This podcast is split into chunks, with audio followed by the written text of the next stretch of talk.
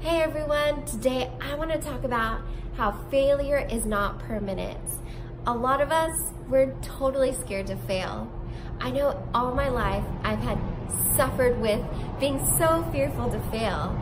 I mean, it was like a torment where I didn't even want to go out and do anything because I was so scared to fail. But I really feel like that failure is what really makes us grow. And if we choose to fail and we choose to overcome being so scared of falling, then all we can do is just succeed because we keep getting back up.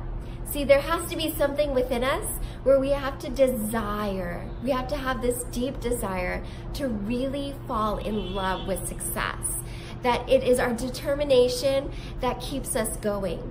That every time we fail, it doesn't matter because we'll keep getting back up because we're so hungry. We have this huge desire to keep going, to to succeed, to, to be able to accomplish things, to be able to move forward. We have to have that type of love and passion within ourselves.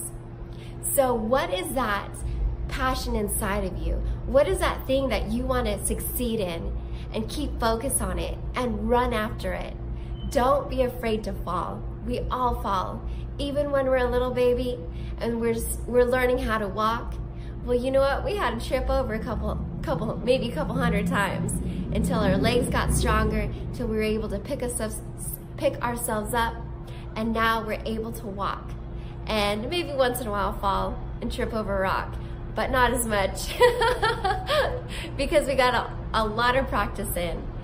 So my encouragement, have a desire of where you want to go. Have a desire to succeed and run after it.